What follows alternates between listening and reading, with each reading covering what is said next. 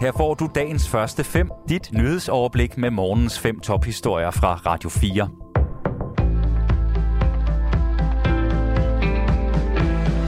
Det er mandag den 17. oktober. Mit navn er Thomas Sand. Statsminister Mette Frederiksen kritiseres af flere akademiske fagforeninger for at komme med nedsættende kommentarer om skrivebords Danmark. Udtalelsen kom i Radio 4-programmet Det sidste måltid. Det er langt sværere at være soldat og politimand, end det er at sidde bag et skrivebord.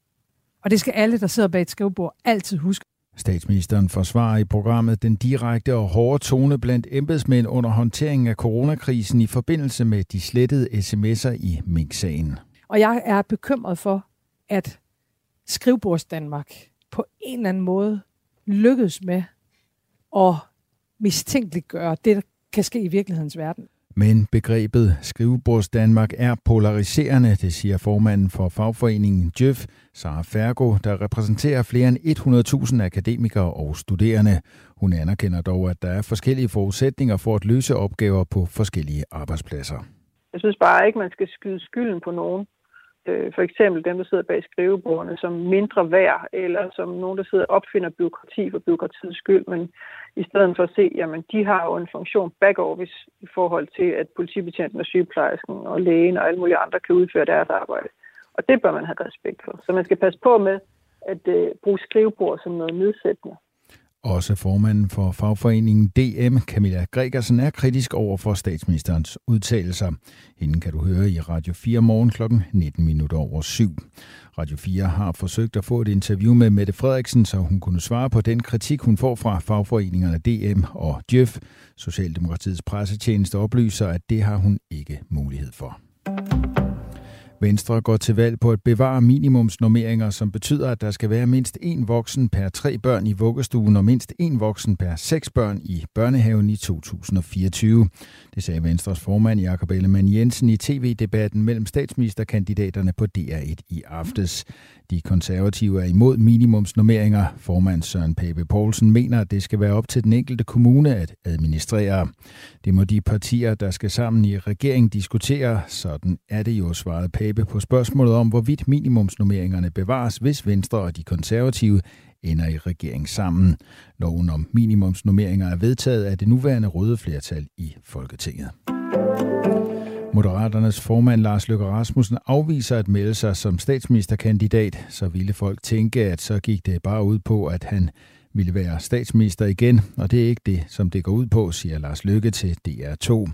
Ifølge de seneste meningsmålinger står Moderaterne til at få afgørende indflydelse på, hvem der bliver statsminister efter Folketingsvalget 1. november. Lars Løkke har selv udtalt, at ville have en regering hen over den politiske midte. Han har endnu ikke sagt, hvem han peger på som statsminister. Luftrummet over to norske lufthavne ved Stavanger og Haugesund blev i aftes lukket efter, at der var blevet observeret droner. Det oplyser en pressetalsmand i Avinor, der driver de norske lufthavne til medierne VG og Dagbladet. Henrik Møring fortæller. Et fly havde observeret en drone ved Sola Lufthavn, der ligger uden for Stavanger. Herefter blev luftrummet lukket et stykke tid af sikkerhedsmæssige hensyn. Norsk politi ledte i aftes efter både dronerne og de personer, der styrede dem. I Norge er det forbudt at flyve drone inden for 5 km afstand af en lufthavn. I denne uge har Norge oplevet flere tilfælde af mistænkelig droneaktivitet. Blandt andet er der registreret to tilfælde ved et gasanlæg ved Korstø i Tysvær. I den seneste uge er to russere desuden blevet anholdt og sigtet for at have fløjet droner i Norge.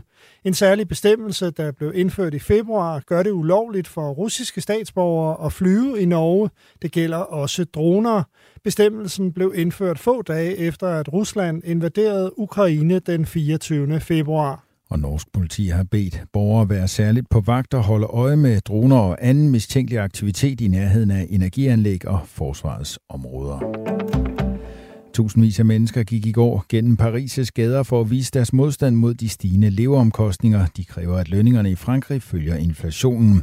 Et venstrefløjsparti opfordrer franskmændene til at strække i morgen. Samme opfordring er kommet fra fire af Frankrigs fagforeninger. Tirsdagens strække ventes at ramme togtrafikken og anden transport samt dele af den offentlige sektor. Det kommer efter, at ansatte hos benzinselskaber har strækket i flere uger med krav om mere i løn. Den strække har ført til, at hver tredje benzintank i Frankrig har forsyning forsyningsproblemer. Dagens første fem er tilbage igen i morgen tidlig. Hvis du har brug for en nyhedsopdatering inden da, kan du altid fange os i radioen, på nettet og i vores app. Vi høres ved til dagens første fem fra Radio 4.